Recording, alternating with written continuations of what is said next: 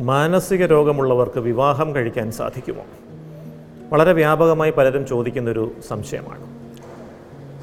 വളരെ തീവ്രമായ ചികിത്സയിലൂടെ ഭേദപ്പെടാത്ത വിധം ഭീകരമായ മാനസിക രോഗാവസ്ഥകൾ ഒഴിച്ച് മറ്റ് മാനസിക രോഗാവസ്ഥകളുള്ളവർക്കൊക്കെ കല്യാണം കഴിക്കാൻ യാതൊരു തടസ്സവുമില്ല.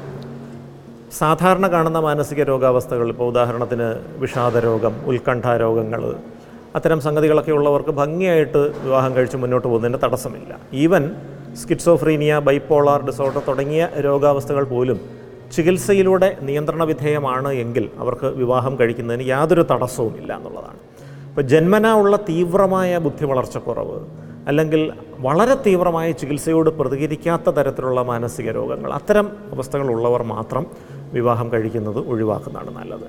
ഇനി വിവാഹം കഴിക്കുമ്പോൾ ഒരു രോഗാവസ്ഥയുണ്ട് എങ്കിൽ അത് കൃത്യമായിട്ട് പറഞ്ഞിട്ട് വിവാഹം കഴിക്കുന്നതാണ് അതിന്റെ നല്ലത്.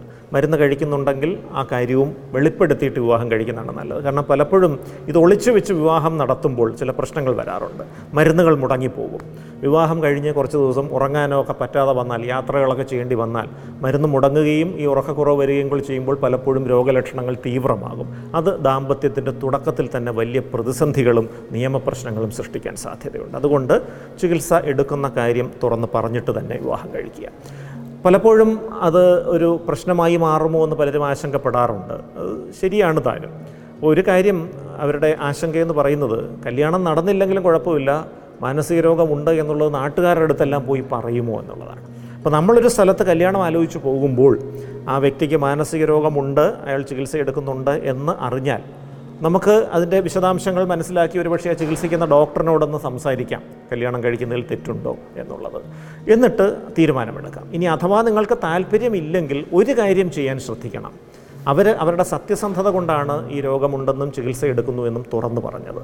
ആ സത്യസന്ധതയെ ബഹുമാനിക്കുക. നാടുനീളെ ഈ വ്യക്തിക്ക് മാനസിക രോഗമുണ്ട് എന്ന് പറഞ്ഞ് അദ്ദേഹത്തെ അപമാനിക്കുന്ന അവസ്ഥ ഒഴിവാക്കുക എന്നുള്ളതാണ്.